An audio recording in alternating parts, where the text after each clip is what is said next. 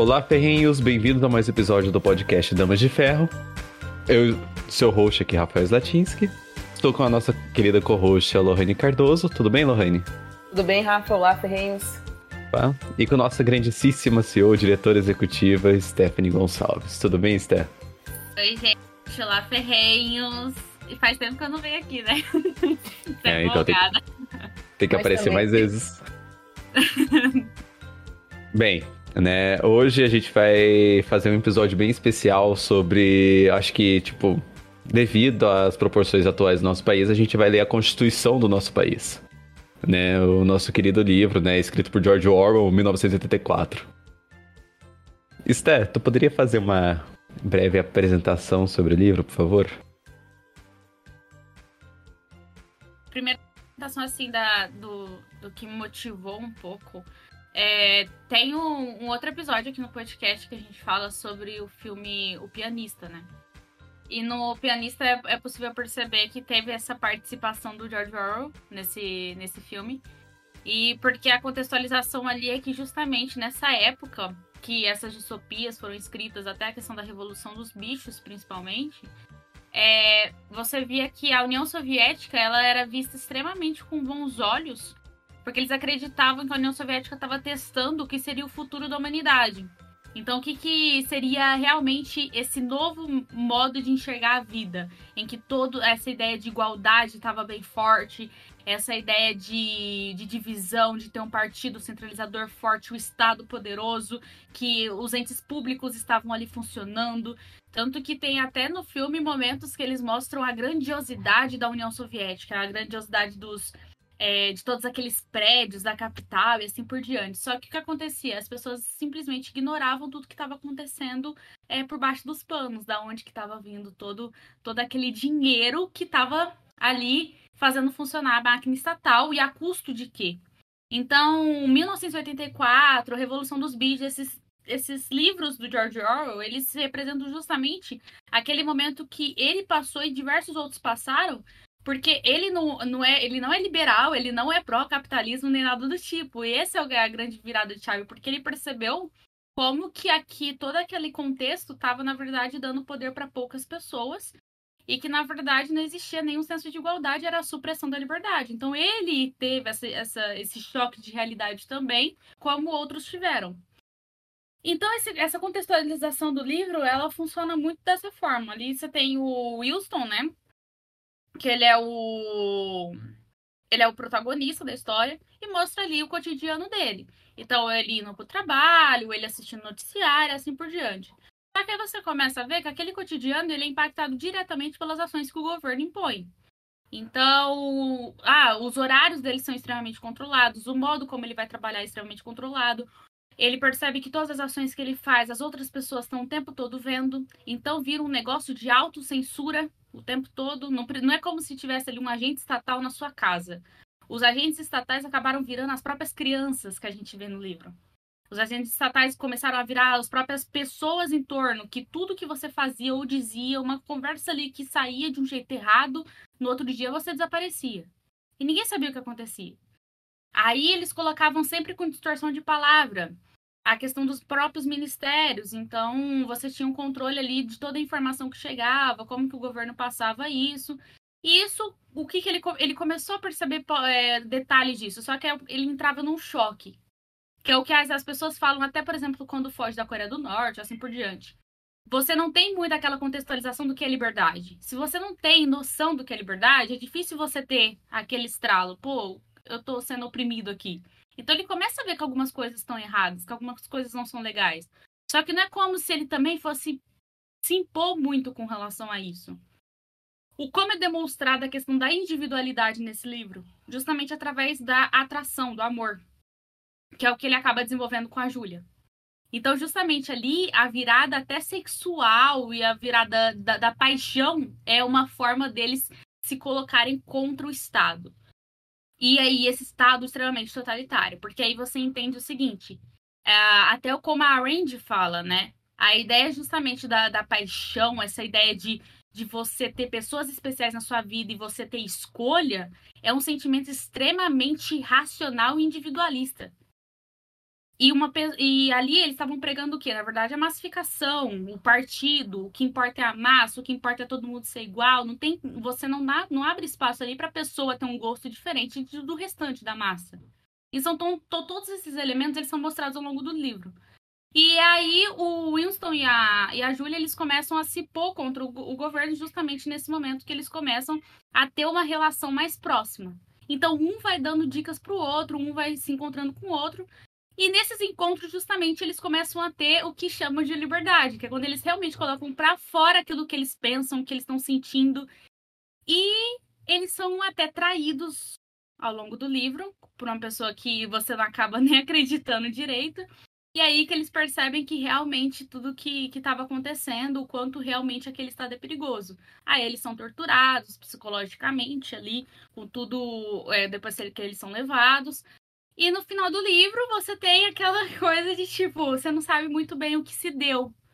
Porque ao mesmo tempo que eles escolhem cada um seguir sua vida e suprimir aquilo, é, você não entende se eles vão continuar lutando contra ou se realmente acabou e cada um seguiu sua vida. E é muito triste, é um dos sinais mais tristes que você tem, porque você sente uma, uma angústia e aquela fechada na boca do estômago.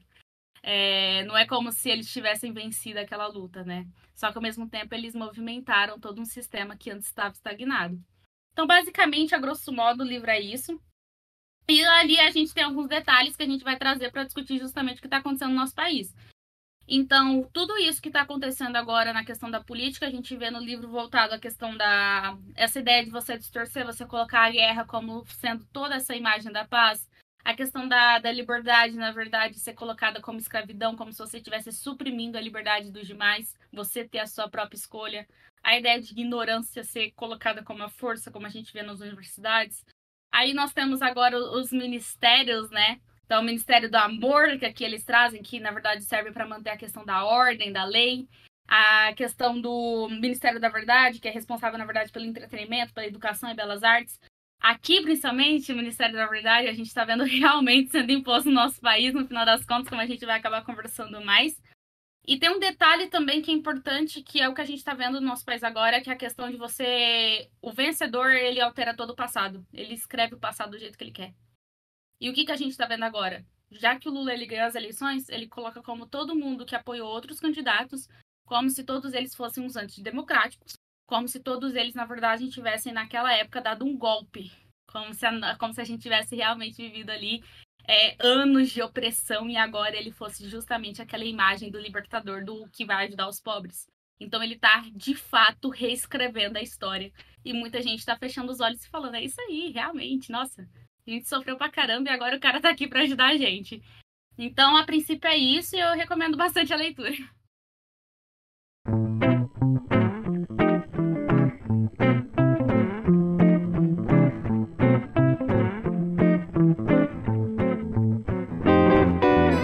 Ferreiros! Vocês sabem que nós do Damas de Ferro estamos em praticamente todas as plataformas digitais?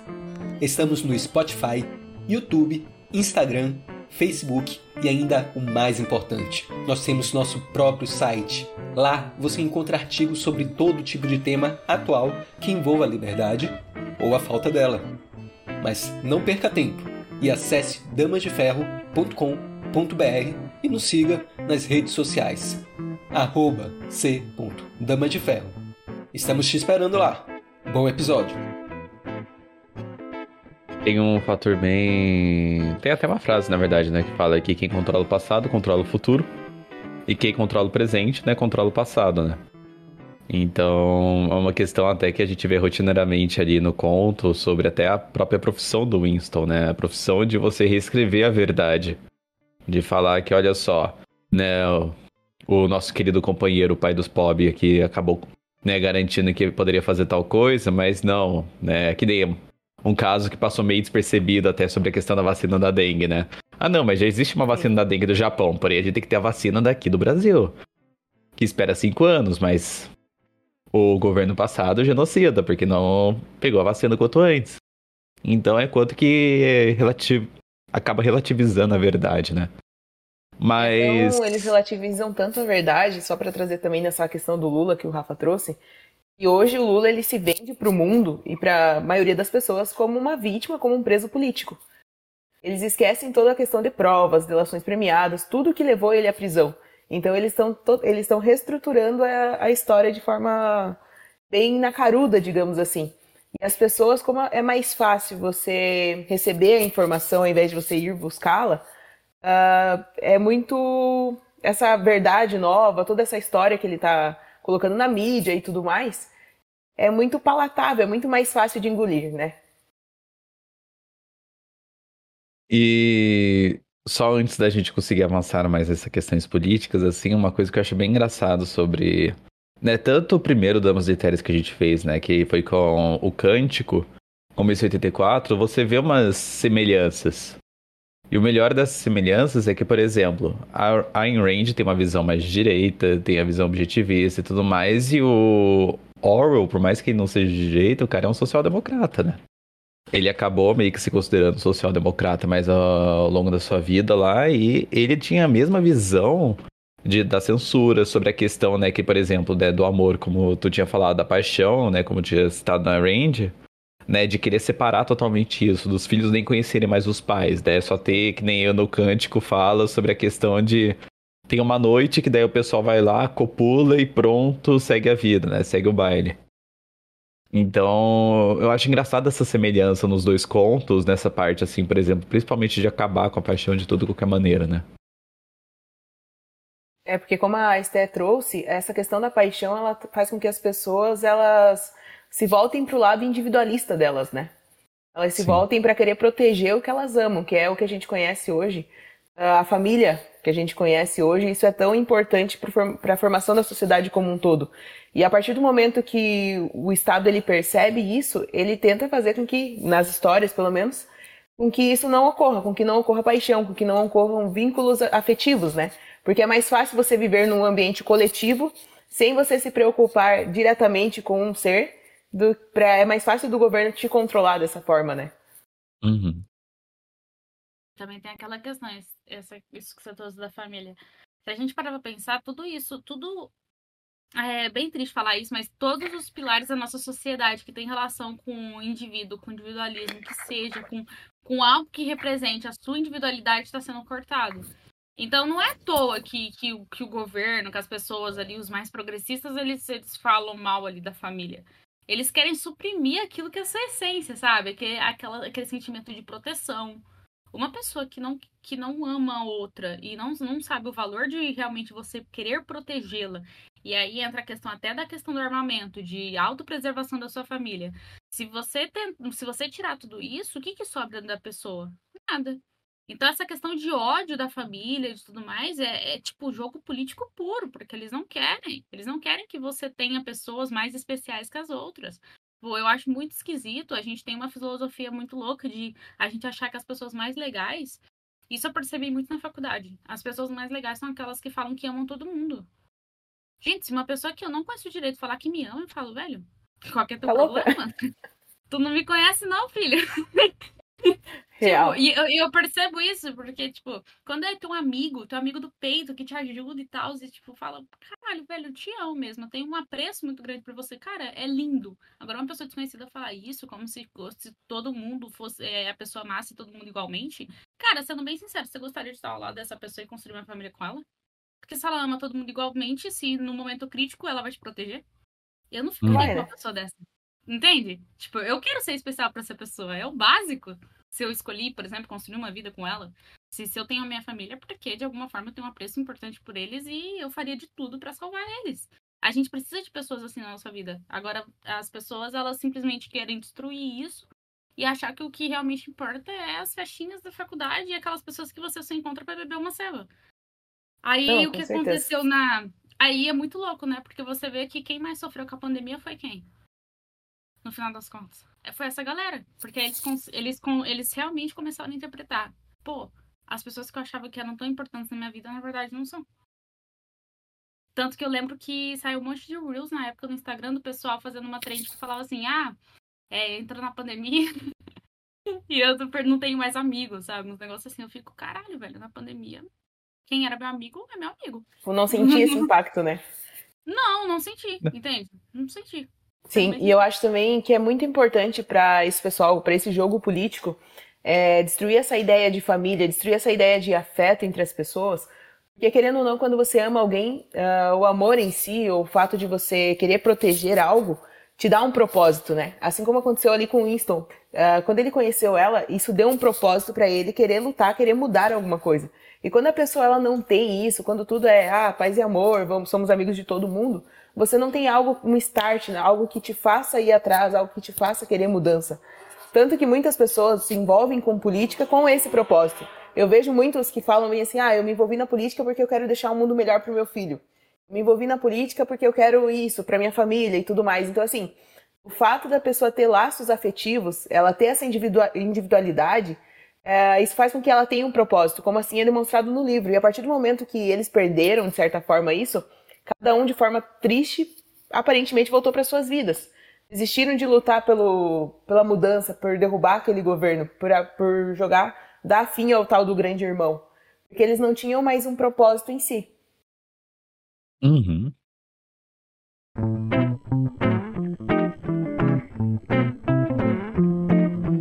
Olá, ferrinhos! Vim trazer um recado quente para vocês nós estamos lançando nossos produtos do Damas de Ferro. Se você sempre quis se vestir com as nossas ideias, agora você pode. Nós estamos com camisetas e canecas exclusivas, com estampas que você não vai encontrar em nenhum outro lugar. Tudo isso com a qualidade garantida que a Viés, nossa parceira, tem. Então não perca tempo, corra agora para adquirir no site da Viés, viesbr.com. Fico por aqui e bom episódio.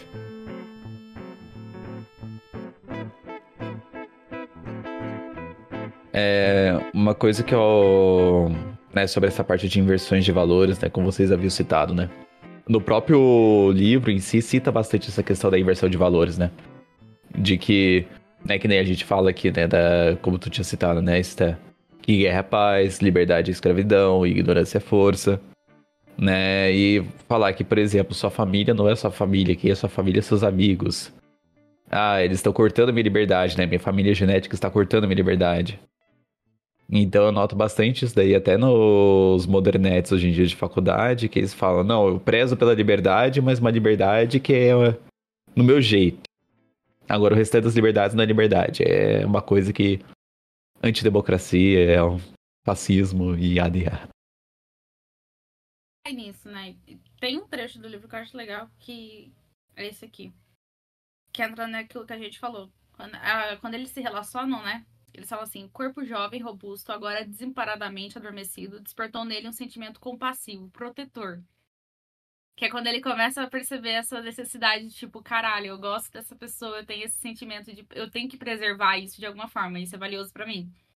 Aí nenhuma emoção era pura, pois tudo estava misturado ao medo e ao ódio. Aí ele começou a, a perceber que, pô, qual que era a diferença de você ter um apreço genuíno por alguém, ao contrário do partido virar e para falar para você, você tem que amar todo mundo, você tem que você tem que aparecer para todo mundo, você tem que agir de determinado modo com todo mundo. Ali foi o único momento que ele era ele mesmo e que ele genuinamente gostou de uma pessoa em específico. Aí falou: a união dos dois foi uma batalha, o gozo uma vitória. Era um golpe assentado contra o partido, um ato político. E entra naquilo que a gente sempre fala, né? Tipo, tudo acaba sendo um ato político. As suas escolhas diárias são um ato político. A gente tá vivendo um mundo onde as pessoas falam que. que ah, não gosto de política, não gosto de me envolver com política, mas querendo ou não, tudo, todas as ações que você tem na sua vida, inclusive privada, tudo que você faz, desde o momento que você acorda, o momento que você vai dormir, você tá demonstrando para o mundo, você tá mostrando aquilo que você acredita. O reflexo da sua rotina são os seus valores.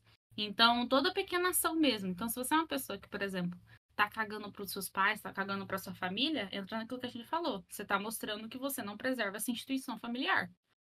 Se você no, no, seu cotidiano é uma pessoa que tá cagando para estudo, que tá cagando pro trabalho, que é um péssimo funcionário, você tá mostrando claramente que você não, não vê valor no trabalho, no esforço.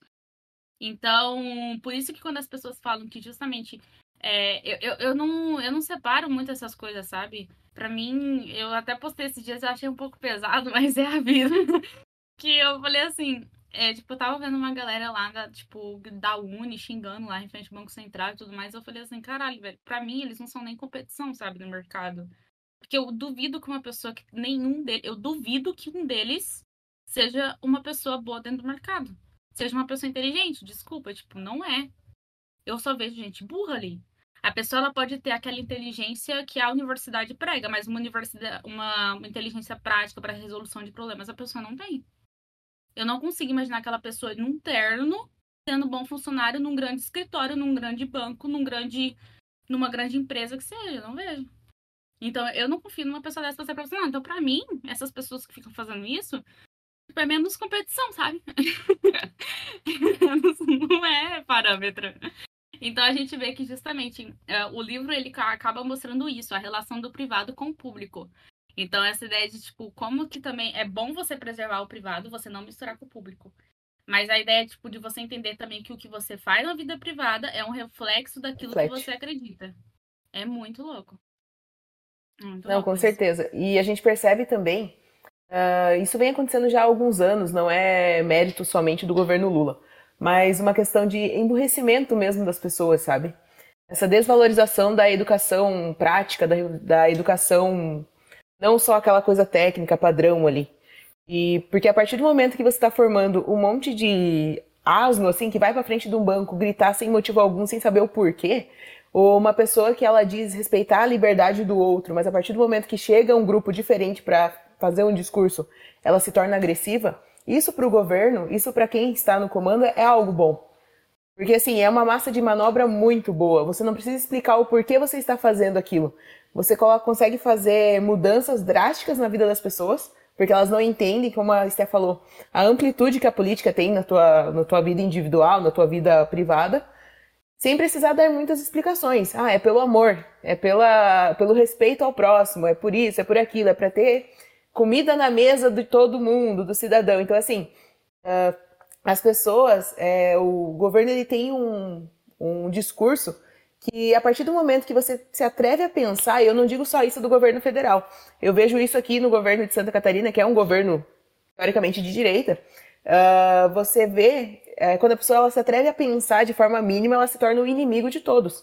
Essa questão que a gente teve agora ali da universidade gratuita, não sei se vocês estão por dentro, mas eles votaram universidade gratuita, vão fazer financiamento, subsídios para universidades particulares do estado de Santa Catarina, para dar bolsas para uma galera aí. Então, assim, é, a partir do momento que você tenta explicar, eu discordo dessa, dessa posição, eu discordo desse projeto, porque eu acredito que não seja essa forma de resolver a educação no nosso estado, você se torna o inimigo. Como assim você não quer que as pessoas estudem?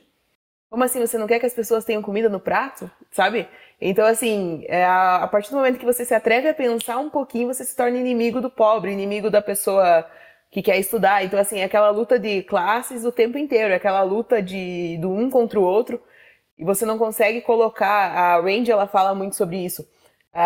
o bem comum, ela, ele é criado de uma forma que, a partir do momento que você se atreve a pensar diferente, você se torna inimigo. É, o altruísmo, ele é meio que colocado assim, também é, incutido de culpa, né? A partir do momento que o Winston passou a pensar nele, passou a pensar é, em fazer ações pensando nele como indivíduo, poderia vir alguém e pensar: não, você está indo contra o grande irmão, você está querendo nos prejudicar de certa forma. Então, assim, é muito importante o que eles fazem nessa questão do emburrecimento populacional. E ali no livro eles trazem a questão da nova língua, né? É uma questão para tornar o pensamento, o dialeto mais restrito. É o que a gente tem hoje, eu não digo só da linguagem neutra, que eu acho a coisa mais absurda da face da Terra, mas eu digo também da, desse acesso fácil que todo mundo tem à internet.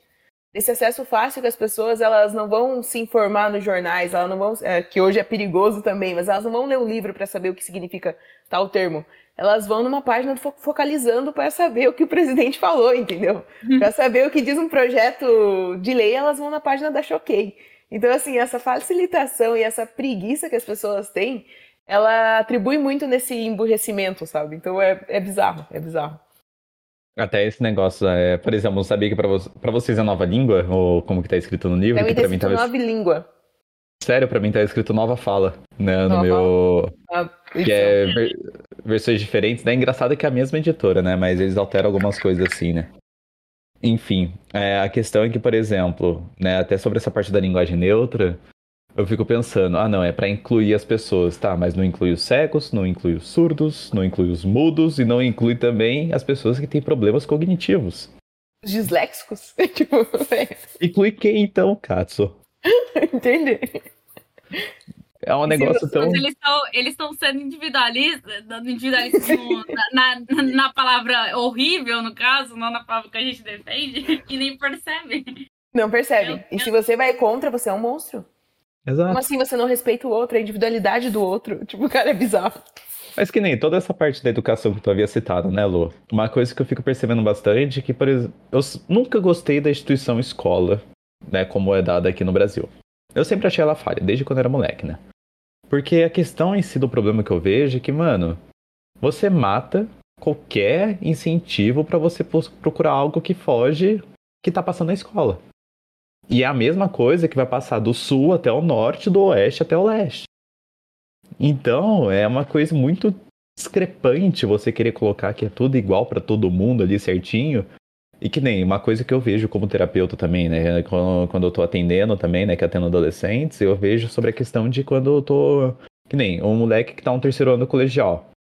Na boa, é o momento onde que mata qualquer incentivo seu para você procurar qualquer outra coisa que foge do vestibular. Não vai cair no vestibular? Foda-se, é, é inútil, tá? Ah, quero estudar isso daqui de literatura. Caiu no vestibular? Não, então é inútil. Não sei porque você está estudando, não sei porque você está perdendo tempo. Né? A mesma coisa que desde criança a gente vai tendo esse ensinamento de que ou tu passa de ano ali com certinho com as coisinhas bonitinhas que a gente passa, né? Então, por exemplo, é... ou tu estuda isso, ou de restante tudo é inútil. Não tem um incentivo de falar, ó, oh, oh, isso daqui não vai cair na, é, no ano, não vai cair ali na escola, mas na boa, é legal você estudar, né? Pega alguma coisa assim interessante e trazer, né? Que nem, né, hoje em dia existe um movimento, sei lá, uma coisa assim nas escolas, né? Que eu não peguei essa fase, só ouvi de relance, né? Sobre a questão de querer incentivar o empreendedorismo, né? Que eu ouvi de pessoas demonizando isso nas escolas, né? Então, nem conheço muita parte disso. Mas de falando que, por exemplo, ah, empreende, né? Conseguindo dar algumas aulas que ensina a pessoa, né? Conseguir ter esse start, ser essa questão mais individual dela, né? E não de adotar tanto a questão escolar ali, de passar bonitinho. Ah, esse conteúdo, decora esse conteúdo e literalmente depois você esquece, porque seu conteúdo está na memória de trabalho, não está de longa duração. Né? Então eu vejo muitas coisas assim que o ensino em si, as pessoas que dizem né, do paz e amor, falam que, ah não, tá faltando incentivo, tá faltando verba, tá faltando bolsa para pessoas estudarem. Só que não vê que o problema em si é o mecanismo de educação, né? Que agradece o nosso querido, maravilhoso Paulo Freire. E é pontos que a gente percebe com isso. Primeiro que a maior parte da galera que defende muito o sistema educacional porque eu falo que é sistema porque eles não estão defendendo educação, eles estão defendendo o sistema que a gente tem inserido educacional. Então, quando eles vão para a rua gritar sobre isso, eu digo porque aqui na a minha cidade tem o um polo da USP. E aí, tipo, então, direto e reto, manifestação da USP. A galera que vai em manifestação da USP é a galera que não pisa na aula. Primeiro, já começa aí. então, se o negócio é tão bom, que tá caralho na rua gritando, vai dar aula, assim, é o mínimo que eu espero de você. Então agradeça ali. Beijo o pé do professor, você é um cara tão maravilhoso, entendeu? Porque não, não é isso que dá a entender. E o segundo ponto que, que levanta é justamente a dificuldade do brasileiro em, em dividir as duas coisas, né? Não só do brasileiro, porque isso agora tá geral, no final das contas, até os Estados Unidos está dessa forma. As pessoas, elas não conseguem entender que, tipo, você criticar uma política pública, não é que você está criticando aquilo em específico, você está criticando a política que está sendo aplicada. Então, hoje em dia, se você critica o método, que entra no que o. que entra no que o Rafa falou. Se você defende ali, ah, que você fala assim, ah, gente, olha, esse método educacional não está dando certo, vamos ter uma outra visão sobre isso? Se você minimamente fala de mudança, parece que você está indo contra a educação. Ah, se você fala, ó, oh, gente, essa política pública aqui não tá muito legal. Parece que você já tá falando que todo aquele partido tá errado. Então, no final das contas, as pessoas estão associando muitas coisas. E justamente por entender, o cara, o cara ele tem esse raciocínio, esse é o foda. O cara ele tem tão bom esse raciocínio que ele consegue aplicar, que é o que está acontecendo com o Lula. Ele simplesmente ele consegue entender que a gente não tem essa separação. Então, que ele, ele facilmente consegue pregar que todo mundo que é contra ele é antidemocrático.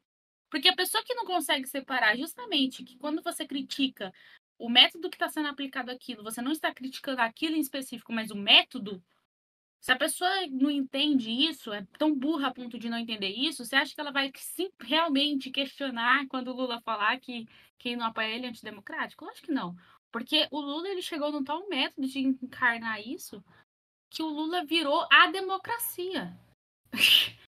Olha o quanto isso é doentio, da mesma forma que faculdade pública virou a educação. Então, tipo, o dicionário parece que ele não existe mais. E essa questão de distorção de, de, de palavras, essas coisas, que, que a Lu até levantou da questão da, da linguagem neutra, isso é tão doentio porque a gente está desvalorizando. Nossa... Ao mesmo tempo que a pessoa fala que tem que valorizar a cultura a, a, da América Latina, a cultura nacional, é a mesma pessoa que destrói a língua mãe do país dela. E, cara, o português é uma língua maravilhosa. Cara, que, não, desculpa, velho. Eu não acho as outras línguas tão bonitas. Não acho, cara. Eu acho o português uma língua maravilhosa. E aí, se você. A mesma pessoa também que critica o nacional, quando você tá com a bandeira do Brasil, você é chamado de fascista. Então, é, virou uma coisa de distorção de palavra que a simples é, contextualização e, é, e você conceituar uma palavra virou um crime. Porque você está indo contra a verdade, sendo que você está colocando a verdade. Então, Mas... tá meio que isso. Falei. Entra bastante sobre até essa questão da nova fala no livro do 84, justamente pela questão que tem aquele negócio da. Como que é mesmo o nome do significado? Que daí tem dois significados. Que nem o pato fala, né? Quando você tá falando pra uma pessoa que é. que você não concorda, é que na verdade ela tá falando besteira, alguma coisa assim, mas quando o pato fala é falado para um, uma pessoa que ela é amiga, aliada, alguma coisa assim, é um elogio. Né?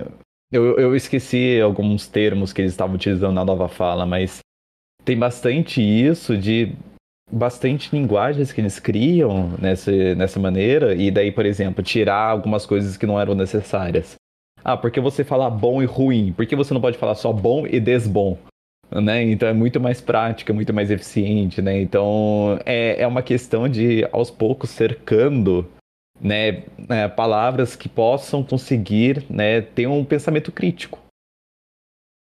Né? Então, que nem até que tem até um o Sims, né? Que daí ele fica falando sobre a 11 primeira edição que tava para sair da, da nova fala, e ele falando sobre como que a gente está conseguindo cada vez mais tirar esses pensamentos críticos, como ele cita bastante no livro. E tudo que, na verdade, né, ele até fica ridicularizando o próprio Winston quando ele tá falando que, nossa, mas você ainda gosta bastante da antiga fala, né? Essa fala retrógrada, essa fala, né, antiquada. Então, É, e tu vê isso daí na prática, e é bizonho isso daí, sabe? Bizarro você ver esse negócio assim, tipo, na prática, que é onde que tu fala alguma coisa, não, peraí. A interpretação é errada das coisas, ah, você não pode falar essa palavra, não é politicamente correta, sabe? E as pessoas tiram totalmente o que é mais importante também, o contexto. Exato. Né? Então a gente utiliza bastante às vezes palavras, só que a ideia daquela palavra em si também tem essa questão que às vezes não é somente o significado literal, mas o que a gente cria na construção ali, né, a linguagem popular que a gente tem. E tiram totalmente o contexto daquilo falando, não, essa palavra é politicamente correta porque na verdade ela tem uma origem tal. Né? E a pessoa sempre coloca que é somente aquela origem, não pode ter outras origens aqui aquela palavra, né? Então é como volta a Esté falou, né? Mata o dicionário. Porque quando tu pega um dicionário, uma palavra às vezes tem 3, 4, 5, 6 significados. Né? Então... Não vai pelo contexto, como você falou, né? É. E o Lula falar e agradecer os africanos mais. por 350 anos de escravidão não tem problema, entendeu? O problema é você falar denigrir, criado mudo, entendeu? Exato. É, o peso que eles dão para as coisas, como você falou, quando tá falando para um aliado é uma coisa boa. Quando você tá falando para alguém que discorda de você, nossa, você é um monstro. Então é, é bizarro como eles fazem isso, mas eu enxergo toda essa guerra cultural, como, como aconteceu no livro, como acontece hoje, eu vejo no Brasil principalmente, é tudo para desviar o foco do que realmente importa. Porque enquanto a gente está discutindo sobre linguagem neutra, a gente está discutindo sobre fascistas, antidemocráticos e tudo mais, o Lula ele tá com um bando de político aprovando coisas que vão impactar diretamente na vida das pessoas. E elas não têm esse clique, elas não têm essa noção porque elas não se importam com política. Eu e o Rafa, a gente estava conversando sobre o programa que o governo lançou, que é o Programa de Ações de Segurança, que é o Programa Paz. E esse programa ele traz bizarrices assim, eu vou até abrir aqui para vocês. Ele altera alguns artigos do Código Penal e do Código de Processo Penal que você fica de cara, parece que você está vivendo na Coreia do Norte, assim. Uh, eles têm o pacote da democracia. cara, eu tô pegando uma gana do nome democracia que vocês não têm noção. Que é uma é proposta que, que altera. Justamente. Exato. É, é uma proposta que altera uh, o Código Penal. Entende? Aumentando demais, assim, penas de crimes contra o Estado Democrático de Direito, que é contra senadores, contra STF, contra Congresso Nacional, tipo, inteiro, assim, contra os políticos em si. Qualquer tentativa, qualquer manifestação que eles entendam que vá contra o Estado Democrático de Direito, daí entra naquela, naqueles artigos, que se eu não me engano é o 359L e seguintes ali. Então, assim, tem penas ali que vão de 20 a 40 anos nesse, nesse, pro, nesse programa dele, nesse projeto. Então, assim, é bizarro. É bizarro porque a gente vê, eu vejo isso no meu dia a dia, caras que cometem crimes bem mais pesados. Bem mais pesados. O cara matou, estuprou, fez horrores, o cara vai pegar 18 anos. O cara não vai ficar. Ainda? E o cara ainda vai progredir de regime. O cara ainda vai ter progressão de regime, entendeu? O cara vai ter chance de trabalhar. Vai chegar o um momento da pena dele que ele vai ter chance de sair para trabalhar, tá? De sair para trabalhar Enquanto uma pessoa que ousou falar contra o Estado vai estar ali pegando 20, 40 anos de prisão. Então, assim, é bizarro, é, é absurdo, assim. E outro, outro projeto é que dá direito, dá um poder ao juiz dele fazer de ofício qualquer é, bloqueio de contas bancárias, uh, bloqueio de bens e tudo mais contra pessoas que forem contra o Estado Democrático de Direito, se manifestarem contra, falarem contra. E assim, o mais legal é que isso não acontece após o trânsito em julgado. Isso acontece se o juiz ele visualizar que tem indícios de autoria, entende? Tipo, materialidade e autoria. Eu vejo como esses são medidas importantes que o governo tem tomado e as pessoas elas nem sabem. Eu confesso que eu não sabia. O Rafa veio e falou para mim: "Você viu o programa tal?" Eu falei: "Não, não me atentei". Porque assim, no dia a dia a gente tá tão corrido, eu tô tão focada nas leis que eu trabalho aqui no dia a dia, a Esté tá tão focada nas leis que ela tá trabalhando no dia a dia, o Rafa tá tão focado, tipo, na área dele que a gente acaba não se atentando a essas coisas. E isso que nós somos uh, envolvidos com esse, com esse meio, entende? A gente é, somos pessoas que se preocupam com política, que se preocupam com liberalismo, com tudo que envolve essa parte. Imagine as outras pessoas. O pessoal que acorda às 5 da manhã, que chega em casa às 8 horas da noite, ele não tá sabendo que se ele se manifestar contra o político da cidade dele, ele pode responder um crime. Sabe? Tipo, as pessoas elas não têm essa, essa noção. Uma coisa que eu percebi também nesse programa Paz é, é a, mais uma vez, eles estão com aquele decreto para limitar ainda mais o acesso das pessoas às armas. Então, assim, eu vejo que é, é, é um caminho que a gente está indo sem volta e ninguém percebeu ainda, sabe? Quando a gente perceber que no Brasil não existe mais democracia plena, vai ser tarde demais. Eu acho que vai ser tarde demais quando as pessoas normais e comuns, as pessoas que de fato teriam poder populacional, de quantitativo, de fazer algo, quando elas perceberem isso, vai ser tarde demais. Como a Esté falou, hoje em dia a gente vê as pessoas achando lindo, como eles achavam lindo a questão da União Soviética, entende? Assim, elas não têm noção do impacto e do peso que as ações do governo, enquanto elas estão preocupadas que o outro está falando elos, elos, todos, é, vai causar na vida dela. Então, essa pessoa que está ali se informando e fazendo barraco na frente do Banco Central, sendo massa de manobra para uma ideologia, ela não tem noção do impacto que isso vai causar na vida dela. Porque assim, e quando houver, e se houver alternância de poderes, entende? Quando for um cara da direita, que não existe direita, né? Quando for um cara da direita lá, tipo um, um sucessor do Bolsonaro, por exemplo, assumir aquilo lá. Esse carinha que tá brigando na frente do Banco Central, falando, chamando todo mundo de fascista, ele vai ser o alvo da vez.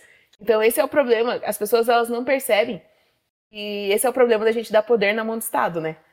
Enquanto você é o cara e você tá do lado de quem comanda, você tá do lado de quem dá as ordens, beleza.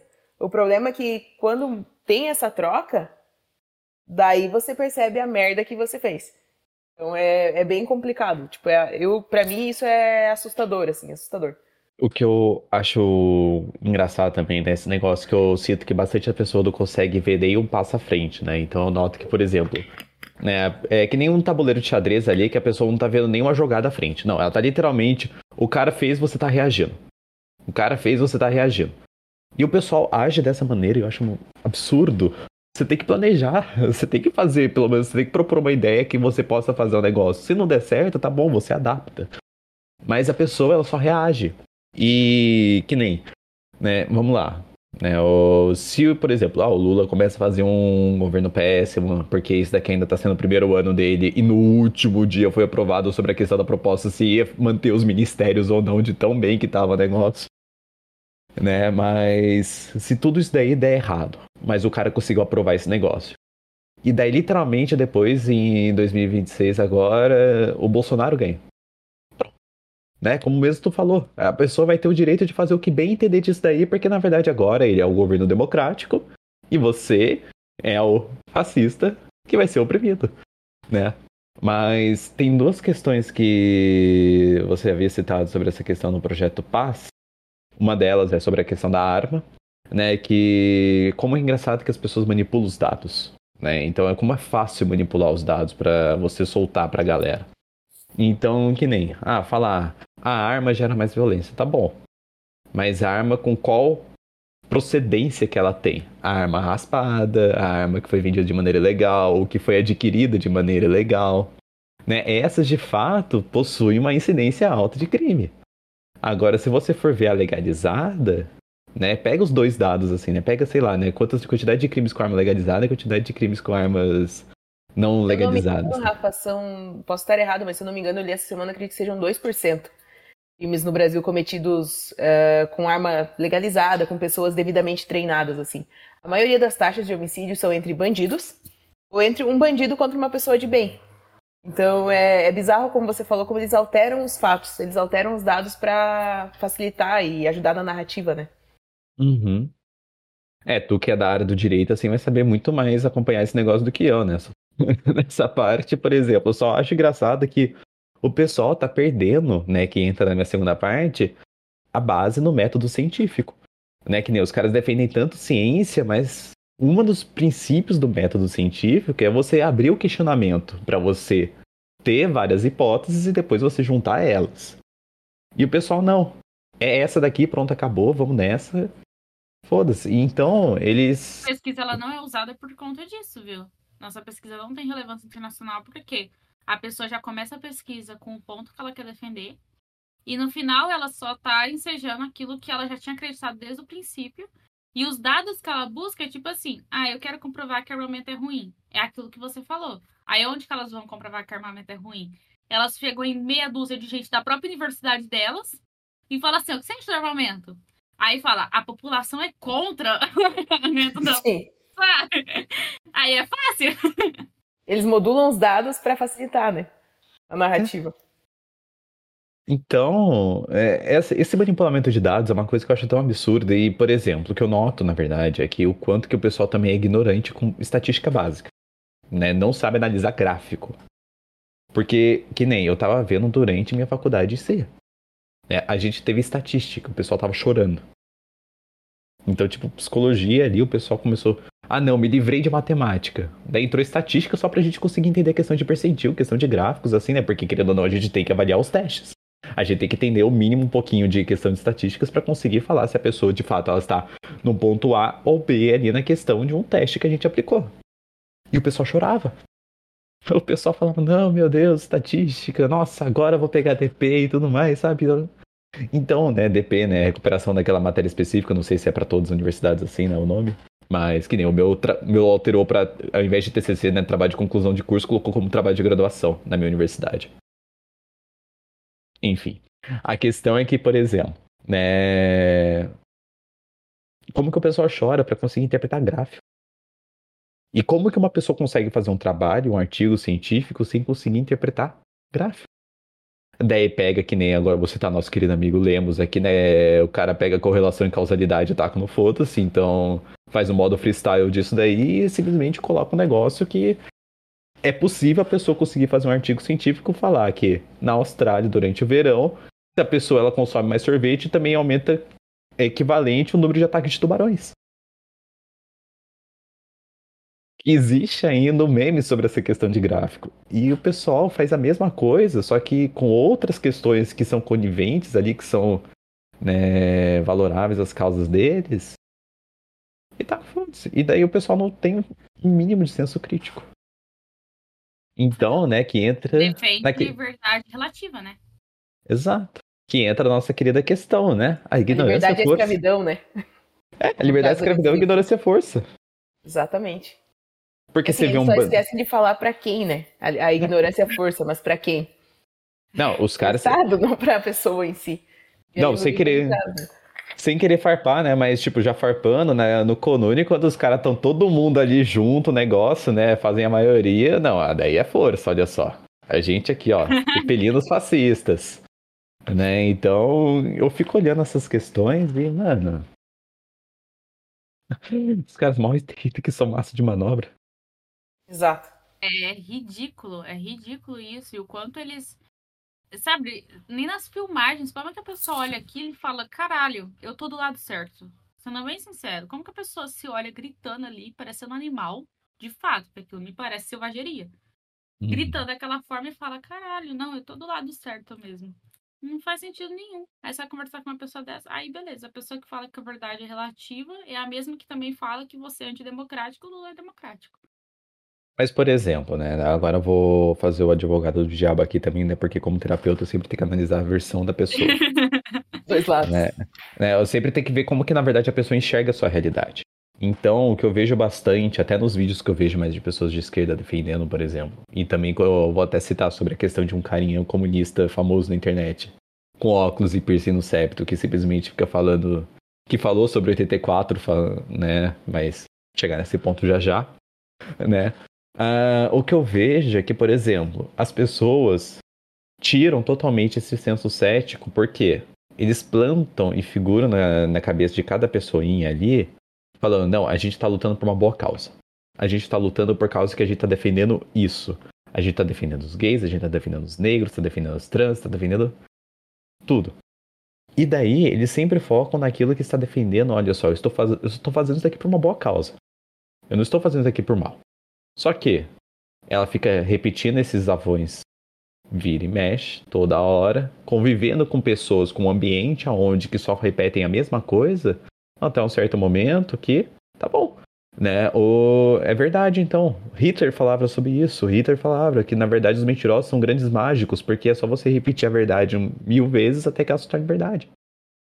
Quer dizer, desculpa, repetir a mentira mil vezes até que se torne verdade. Né? Então, é, é isso que eu acho bizarro desse pessoal, que, por exemplo, eles vivem num ambiente onde que está sempre propiciando essa questão de a gente está lutando por uma boa causa, a gente está lutando por uma boa causa. Até um certo momento que daí de fato mata a individualidade da pessoa de ser cético, porque se ela for cética em relação a isso, ela já é excluída. E ela não quer ser excluída do meio social onde que ela vive. Né? Então ela vai se habituando até um certo momento que, como acontece bastante em 84, você apaga o passado, você reescreve ele da maneira como que você bem entender e pronto, esta aqui é a verdade agora. Né? E agora entrando na questão nosso querido amiguinho de óculos redondo com um piercing no septo, né, o que eu tava vendo dele falando sobre sua crítica sobre 84, falando que até George Orwell era um cara financiado pela CIA. E tipo, cara, deixa eu até pegar aqui um ponto, né, rapidinho. Ó, a CIA, ela foi criada em 1947. Dois anos depois, o George Orwell escreveu 84. E dois anos depois ele morreu. A CIA ainda estava nos primórdios, estava começando a entender o que, que era de fato o que, que era a CIA ali dentro dos Estados Unidos. E não, já estava agindo no Reino Unido ali, já estava agindo para fazendo esse negócio, né, tentáculos ali. Porque, por exemplo, essa ideia sobre de quando surgiu a CIA vem agora, tipo, quando foi criado esse negócio? Porque eu lembro que na época da Segunda Guerra Mundial não existia CIA. Né? Então, até veio esse questionamento agora. E eu fico pensando, mano, como que a pessoa fala que na verdade a CIA financiou George Orwell? E pior, como que pessoas acreditam nisso?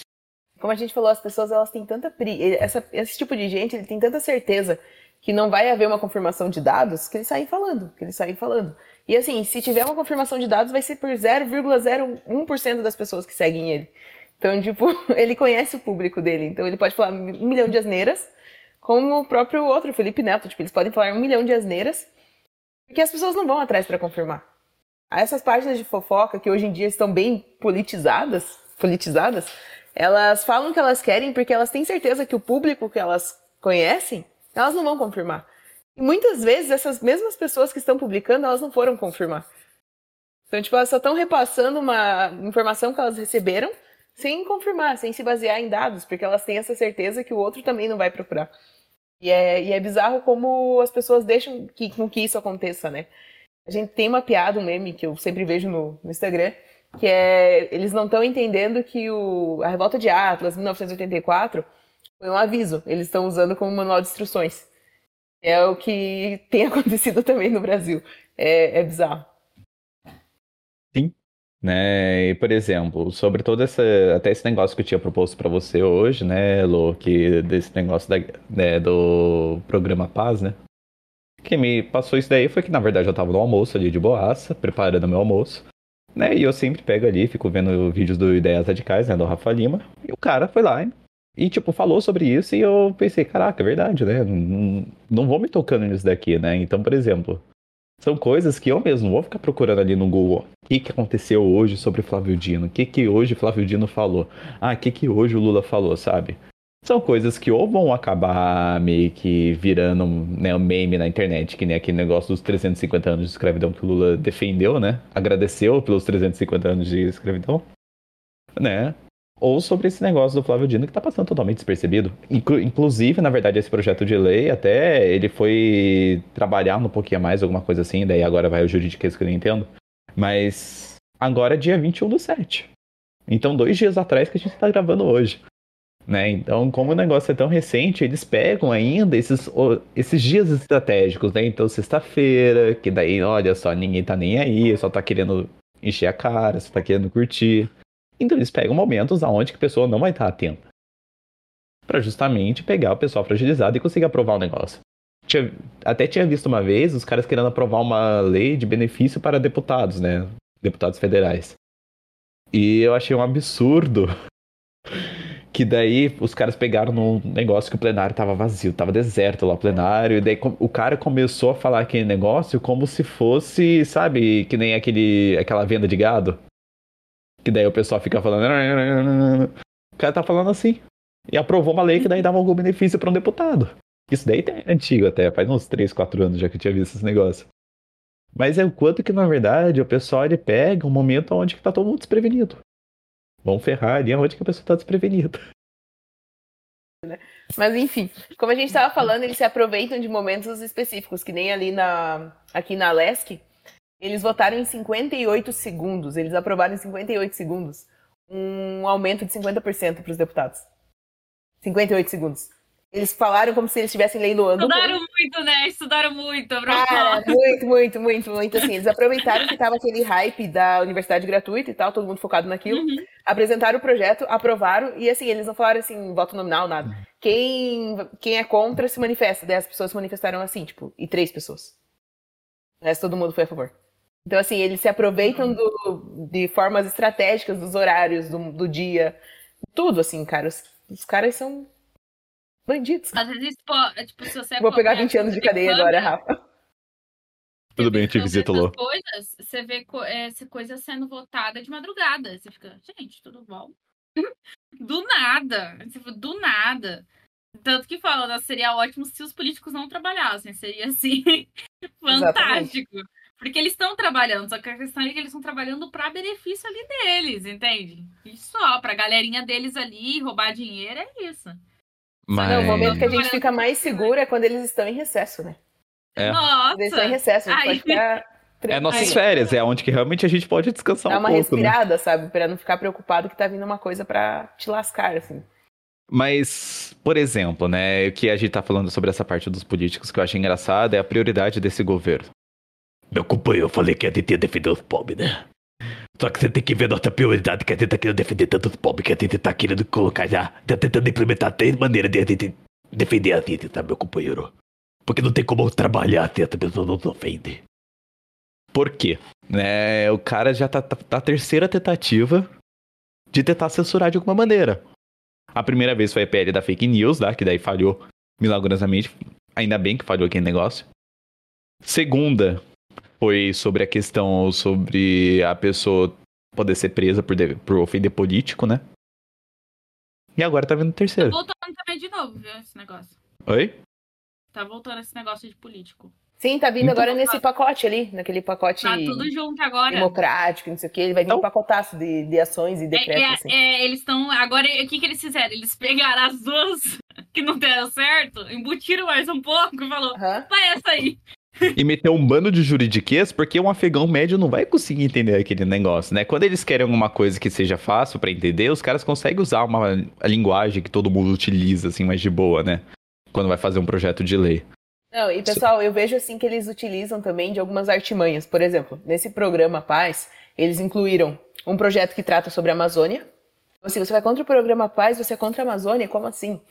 Eles colocaram um projeto que torna hediondo crimes ah, em escolas. Eu acho isso de forma muito burra, porque já tem especificado quais são os crimes hediondos. Então, se acontecer numa escola, se acontecer na esquina da tua casa, vai ser hediondo igual. Mas, enfim, eles, eles incluem, ess- incluem essas coisas para dificultar alguém ir contra.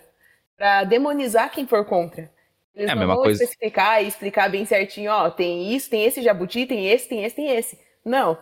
É, você está indo contra a Amazônia, você está indo contra a proteção das escolas. Então, assim, eles colocam de forma, eu, eu acredito que seja de forma consciente e estratégica. Pra caso o Rafa, qualquer pessoa comente contra esse programa, você está indo contra as crianças. Tá indo Exato. contra a Amazônia. Então, assim, os caras são bacanas. É que, é que nem a lei do Paulo Gustavo. Exato. Pera aí. Né, os caras. Não, na boa, não foi nem um pouco conveniente ter criado aquela lei, né? Porque foi logo depois que o cara tinha morrido de Covid, beleza. Oi? Ação popular. É, então. O nome popular, né? O cara fazia lá, tipo, era bem conhecido no mais. Vamos fazer esse negócio aqui pra aumentar o financiamento de artista.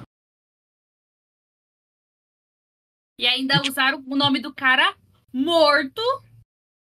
Recentemente. Falta- uma puta falta de respeito. Mas se porque você falaram for assim, contra, ele ia querer. Velho, amigo. Que amigo que faz isso? Amigos dele, celebridades, falando. Ele ia querer que a gente aprovasse isso. Velho, dá licença, cara. Falta de respeito com gente morta, sabe? Ô, para, ele ia querer, dá licença. Não, e se você for sabe. contra, você tá contra o- a história do Paulo Gustavo. Você tá contra ele, É. você é homofóbico, você não sei o quê. Então, assim, eles aproveitam, eles usam pontos é, específicos para fazer com que as pessoas ah, se sintam coibidas, elas se sintam. Elas se retraem, elas não querem ir contra aquele determinado projeto, aquele determinado assunto, porque senão você é demonizado no meio que você vive. Você é demonizado pela mídia, você é demonizado as pessoas ao redor que não sentaram a bunda na cadeira para ler sobre um projeto de lei, é, você é demonizado porque você está indo contra aquela pessoa, você está indo contra determinado grupo, assim. É, é bizarro esse jogo que eles fazem. E volta na toda a questão sobre né, a maneira como que eles nomeiam os ministérios, né? No Orwell, que é Ministério da Paz, Ministério do Amor. Né? Então, o Ministério da Paz era, orquestrava toda a questão da guerra, né? Da Ministério- fartura da economia, tipo. É. Sabe? É, é- os caras criam esse paradoxo, essa contradição propositalmente. E também que nem você. Eles, Oh. eles mudam o sentido das palavras. Por exemplo, hoje o Lula é democrático.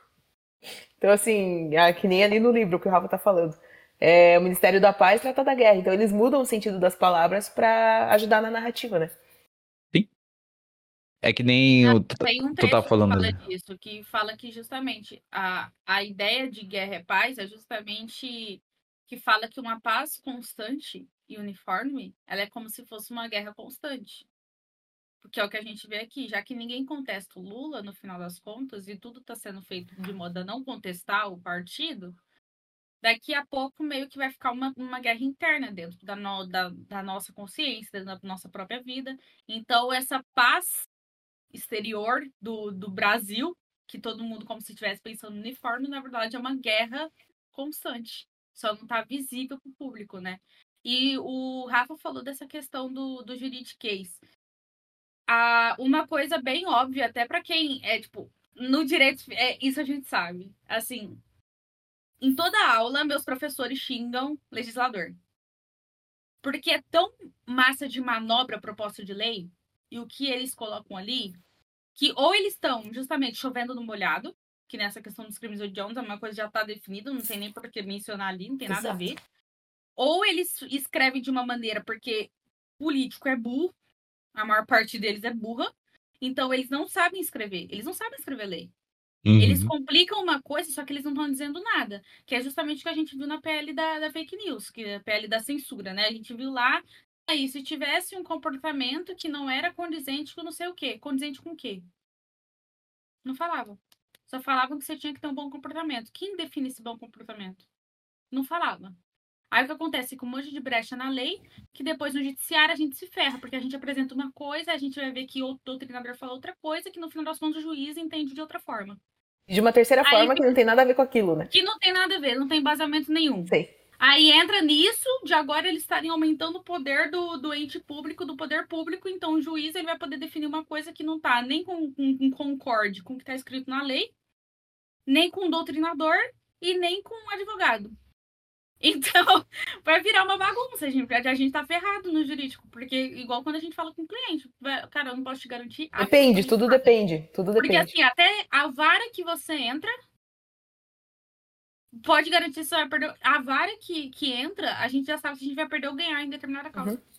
Porque o entendimento Só... do juiz é, tipo, realmente saber. Só corta rapidinho, não dá pra tancar com você A vara que você entra. a quinta série meio forte, assim. A vara que você Não, mas se fosse a vara que entrasse em você, daí seria diferente, entendeu? Vamos recompor agora. Voltando. Uh, essa questão que a, que a Esté estava falando sobre a questão de você não saber, você já não saber o que dizer para o cliente, isso para mim não é algo que ainda vai acontecer. Hoje, a, hoje para mim é nítida a insegurança jurídica que a gente tem no Brasil. Uh, hoje a gente usa, não sei se vocês utilizam também, mas bastante jurisprudência. Tá até complicado você usar a jurisprudência, porque você não tem uma base firmada, uma base formada. O juiz da primeira vara entende uma coisa, o juiz da segunda vara entende outra. E assim, como que você vai falar para o teu cliente, ó, o entendimento jurisprudencial é X, o entendimento doutrinário é Y, a lei diz Z, entendeu? Então é, é bem complicado. Eu acredito que essa insegurança jurídica, ela, ela é uma das armas, uma das formas para você ir quebrando a força das instituições. Sabe? Quando você dá poder para uma pessoa, para um ente público, de forma a, a, ignorar tudo que já foi construído, é uma das formas, uma das maneiras de enfraquecer as instituições no Brasil. E isso, ao meu ver, é algo antidemocrático.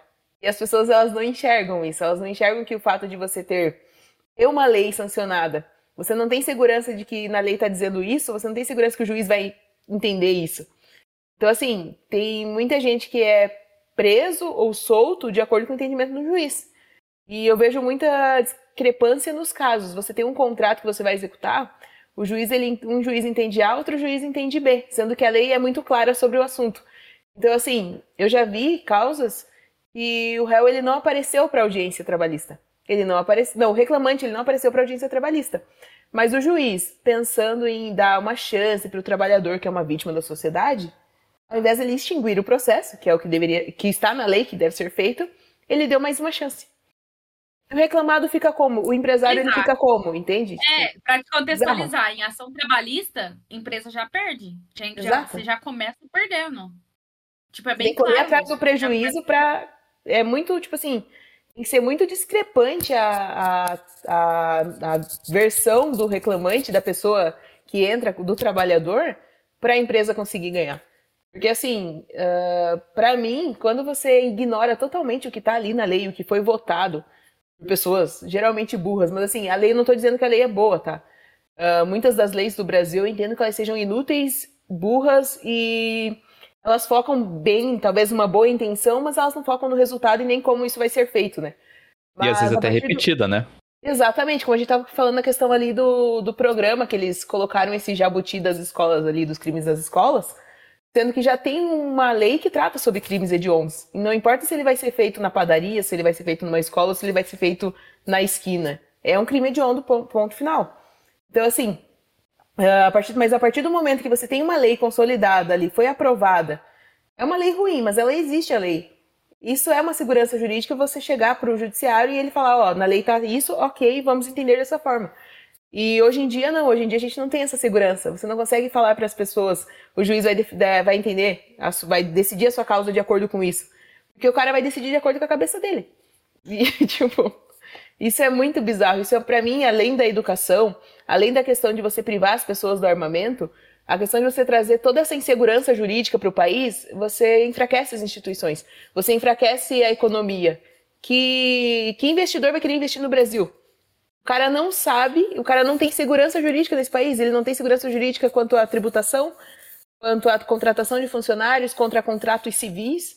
Então, assim, é bem complicado, é bem complicado mesmo não é muito respeitado, né? Tem toda essa questão que é simplesmente o que é feito entre privados não, não vale no judiciário praticamente. Você tem que ficar comprovando as coisas como se aquilo lá que foi acordado entre os dois não valesse de nada. E tem uma coisa que tá acontecendo bastante, que eu, que eu percebo é. Gente, tá, tá muito triste mesmo essa questão, sério, de verdade. É, isso tá mudando até em esfera penal. Vocês têm ideia que, tipo, tem uma corrente forte que tá falando que a, a função ali da justiça, do direito, não é buscar a verdade. Gente, isso é doentio. Tipo, eu vejo professor pregando, pregando isso, que na verdade a gente não tem que. Porque a verdade não existe. Gente, a verdade existe, o que aconteceu, aconteceu. Aconteceu A, aconteceu A a nossa função enquanto cientistas, seja cientista social, seja cientista enfim, físico, que seja das exatas, de qualquer área.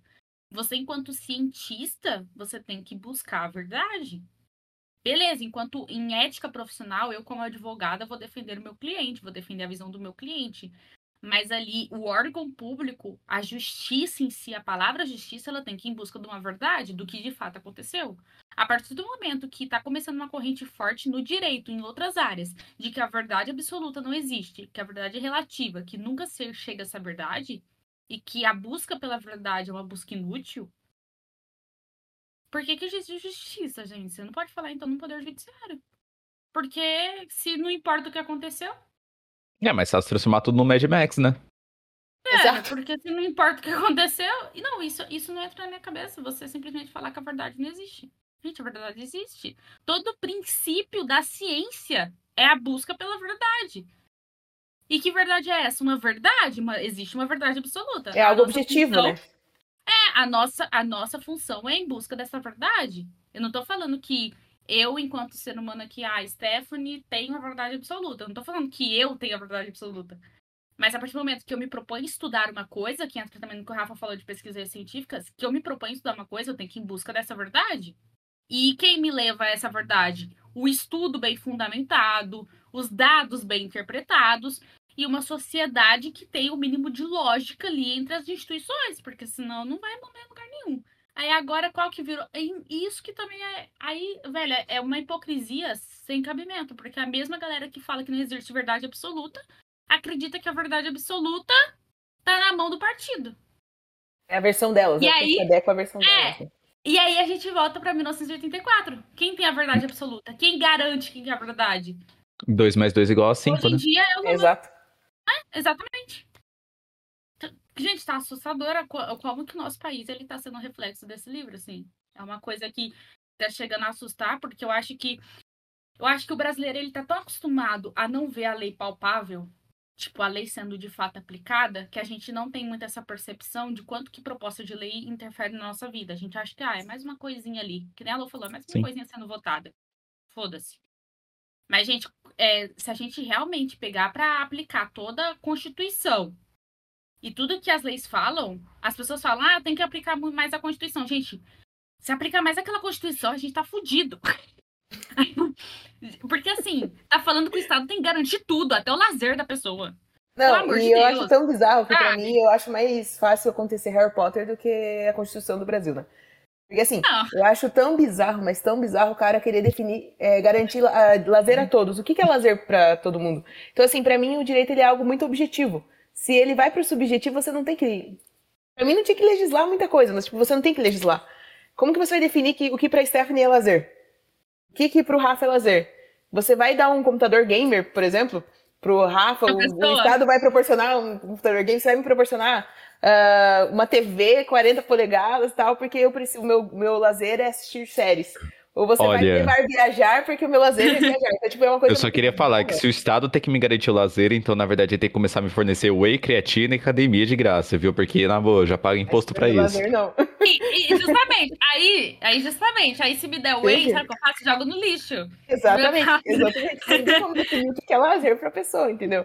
É e impossível, a Constituição, ela, é- ela, é, ela é bizarra, ela é bizarra. Não, aí a gente volta daquilo. Vai você criticar a Constituição na faculdade de Direito. Cara, Uhum. tu é, tu é um ditador? Tipo, ou Entenda você que não entende nada, exatamente, você é fascista. se eu critico Não, ó, ó. a Constituição, não é como se eu estivesse é, propondo uma nova forma de interpretação, algo mais reduzido. Eles é ditadura. automaticamente entendem, é, eles automaticamente entendem que eu tô querendo queimar a Constituição e instaurar um governo de, da Stephanie ditadora. Gente. Não, Sté, se tu eu reclama da Constituição numa faculdade de Direito, Hitler tá aqui, você tá aqui, tá? Exato. Exatamente. E aí é, vira esse negócio meio louco de, tipo, você não pode é, ver uma política pública e criticar ela. A gente esquece justamente. Cara, é, é meio que uma sequência que é totalmente interligada. Então, se a pessoa ela já. O conflito de visões do Thomas Sowell traz isso. Se uma pessoa ela já tem aquela, aquela essência pensando uma coisa, ela já vai destrinchar todo o restante de acordo com aquilo. Do que, que ela entende ser um ser humano, do que, que ela entende ser verdade. E ela vai seguindo a partir daquilo. Por isso que, é, que nem ele fala, né? Por isso que o conflito ali, a discussão de ideias, no final das contas, com pessoas que têm todo, toda uma raiz diferente. É porque justamente, como você vai discutir com uma pessoa que fala que verdade é relativa? Cara, que, que credibilidade você discutir com uma pessoa dessa? Uma pessoa que fala que verdade é relativa não deveria nem estar falando. Se essa verdade é relativa, por que ela tá discutindo com os outros? Não faz sentido, entendeu? Então, assim, cada um tem sua verdade, então, e deixa por isso mesmo. Não É, e aí, agora virou, agora virou, ficou legal isso, sabe? Tipo, ficou legal. Eu vejo duas pessoas conversando na faculdade, aí elas ficam tipo assim, ó. Ah, não, não, mas tudo bem, né? Não, eu entendo. É, você tem seu gosto, eu tenho o meu. Só que elas não estão falando de blusa. Elas estão falando de Elas economia, estão falando de elas uma estão falando de política. dados. É, Sim. você tá Sim, sim, entendendo? A gente- Parece que elas estão falando, tipo, ai, qual cor de saia você mais gosta? Ah, eu gosto de azul, ah, eu gosto de rosa, tá? Foda-se. Agora, ah, cada um tem seu gosto. Não, não. O que elas estão falando é, tipo, realmente política pública. Mas é, cada um que sua economia e política é, é algo científico, elas, elas ignoram esse fator. Elas mas esse é o que grande algo- problema, que o pessoal acaba mesclando moral e ética. Né? A pessoa coloca os dois no mesmo nível, e não, ética prevalece. Se você não consegue colocar que ética ela é única, que ela na verdade tem que valer para todos, independente se uma pessoa tem um problema cognitivo, independente se a pessoa tem alguma deficiência, independente se a pessoa é de tal cor, de tal gênero, de tal, sei lá, preferência sexual da pessoa, independente disso, se a pessoa não consegue colocar que ética é a única questão que é a verdade única absoluta, né? Ela coloca no mesmo nível moral, pronto, fodeu. Você perde todos os parâmetros, você perde todas as coisas que te anteparam de você falar o que que é certo e o que que é errado. Como diz a Esté, daí você perde o motivo da discussão. Não tem por que você discutir com alguém que pensa dessa forma. É a mesma coisa que, por exemplo, saliva e não vai ter retorno. Na boa, se moral e ética é a mesma coisa, na boa, então a gente pode colocar que as leis sobre a questão de estupro na República Dominicana do Congo é, é a verdade dos caras, é ok, é bonito. Tá verdade, é bom. relativa, né? É, porque na verdade lá, que se você estupra uma mulher, você ainda consegue fugir da cadeia casando com ela. Como que você vai falar que isso é Não, aceitável? só dando um exemplo pra vocês. Uma vez ah, eu acompanhei o Dadá numa palestra no IFC, Instituto Federal aqui de Santa Catarina. E a gente tava falando sobre liberdade e tudo mais, sabe? Como a liberdade não é algo relativo, como ela é algo, tipo, extremamente necessário. E, a gente, e ele comentou na palestra sobre o Estado Islâmico. Entende? Sobre a, é, se você acha certo aquele tipo de coisa. E uma guria, uma guria. Devia ter uns 19 anos. Ela se levantou defendendo os caras. Ela se levantou, daí o ainda perguntou pra ela assim: Você acha certo uma mulher ser apedrejada porque ela tava sem um treco ali na cabeça, um jab Um na véu, cabeça? né? Uhum. Você acha certo? E daí ela falava assim: Não, mas vocês têm que entender que é a verdade deles, é a crença deles. Eles. Cara, uma menina, entendeu? Uma menina, ela tava conseguindo distorcer toda uma situação pra defender o Estado Islâmico pra ela não ir contra o que eles falam, ai, tem que respeitar as religiões e tudo mais. Cara, você tem que respeitar, mas desde que ela respeite o indivíduo, sabe? Desde que ela não invada, desde que ela não fira o PNA, entendeu? E a guria, ela se levantou e ela ficou, tipo, uns cinco minutos debatendo e defendendo o Estado Islâmico e defendendo a agressão contra as mulheres pelo simples fato de ser a religião deles. É o que eles acreditam, você perguntar pra essa pessoa, essa mulher, provavelmente essa menina é feminista.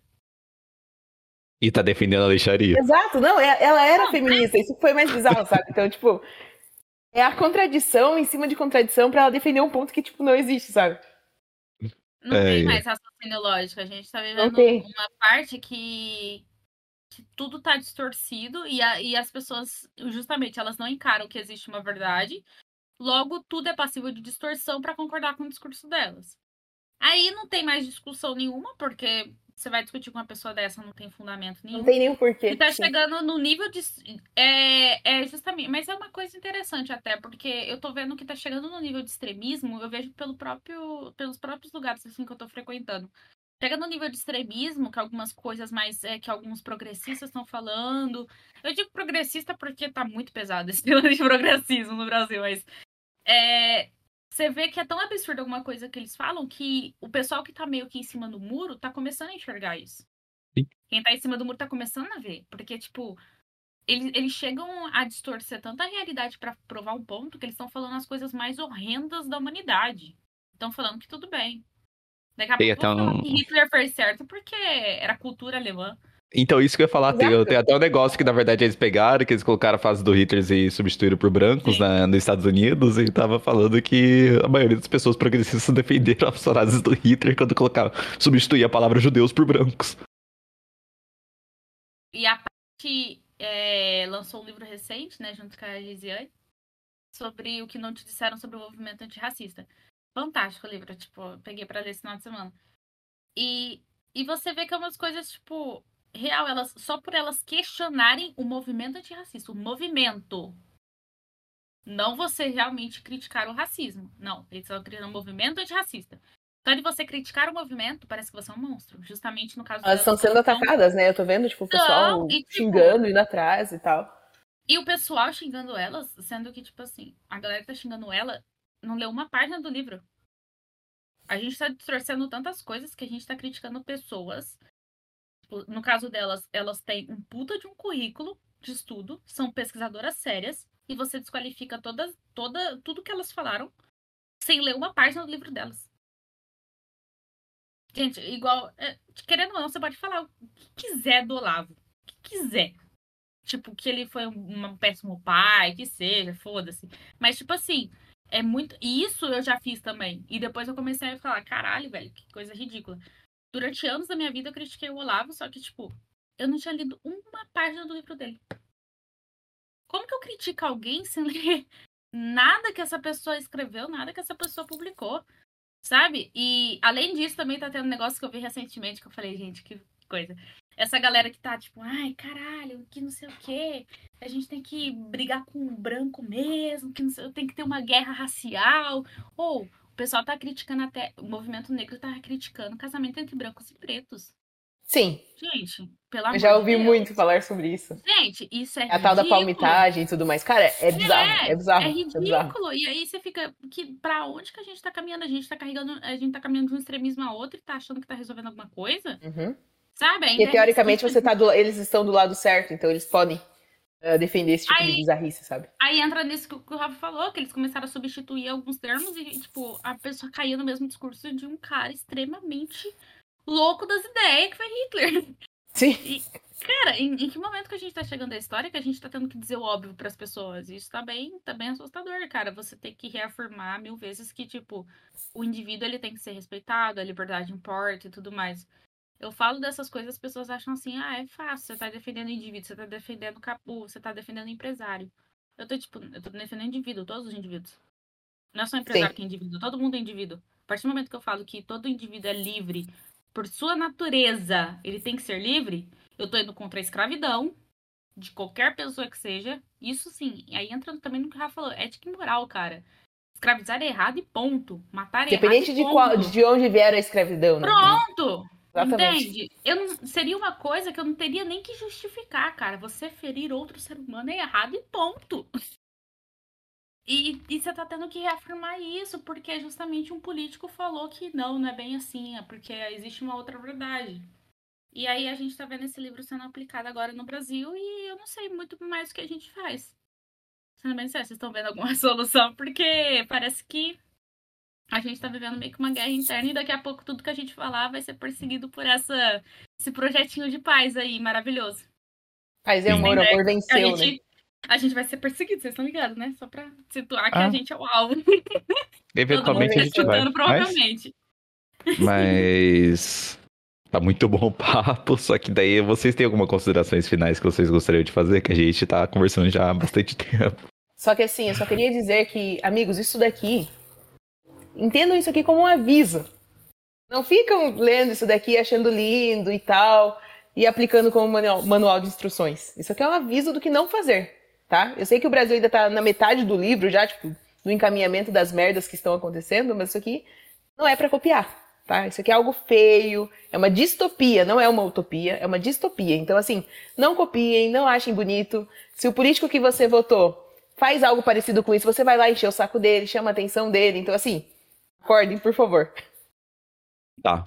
É que eu acho muito legal que. E triste, né? Eu acho legal porque a piada fica engraçada, né? Mas é triste porque minha piada realmente é, é verdade, né? A gente acabou lendo a Constituição do Brasil.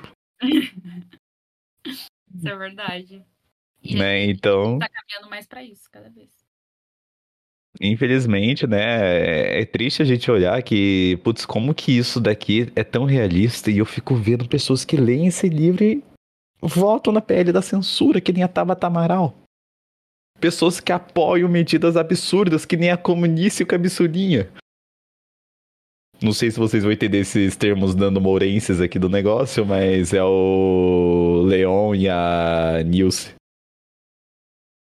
Que os caras. Eu tava, eu tava pesquisando no YouTube Tem assim, coisas tipo. Os dois, porque, tipo, eles começaram a entrar numas noias disso que eu falei assim, desde a pandemia eles estão muito estranhos. Aí você começa. É assim que é louco, né? Porque é realmente nesses momentos críticos que você começa a ver a, real, a real opinião da galera que você acompanhava. Uma curiosidade aí, porque eles me surpreenderam. E na boa, é porque, por exemplo, o, eu tava pesquisando lá em 1984 e eu já sabia dos absurdos que esses caras estavam falando, apoiando Lula a, a roda direito, torto direito e tudo mais. E daí eu fui pesquisar, né, no YouTube para ver coisas, né, opiniões diferentes sobre o negócio de 84. Eles estavam lá. O queridinho que eu me recuso a falar o nome, né, o óculos redondos e piercing no septo lá, que brinca com o ioiô.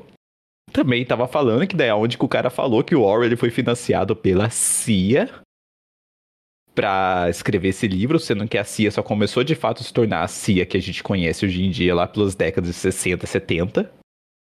Né? No início, a CIA não tinha esse poder que o pessoal fala que tem hoje em dia, que realmente tem. Né? Mas. O cara foi financiado pela CIA, tá vendo? Orwell, na verdade, ele escreveu esse. Tanto Fazendo os Animais lá e 84, por questão de ser livros totalmente anticomunistas. Mas porque a CIA pagou o cara. Não porque o cara vivenciou aquilo. Né, que volta até no próprio filme que a gente também pegou aqui, que é o. Que eu não tava ainda, né? Que eu não tava começando a fazer o podcast ainda, que é A Sombra de Stalin. Né? Aonde que, tipo, né, pelo menos no filme ele mostra que ele teve contato com o Orwell e tava falando, cara, teve esses absurdos aqui, o Holodomor aconteceu. Coisas que, na verdade, até os comunistas negam que aconteceu o Holodomor né? O que eu faço até uma piada sobre a questão do holoconto, né? Tem pessoas que falam holocausto, né? O holoconto. Porque daí negam que aconteceu o holocausto. Da mesma maneira que tem pessoas que negam que aconteceu o Holodomor.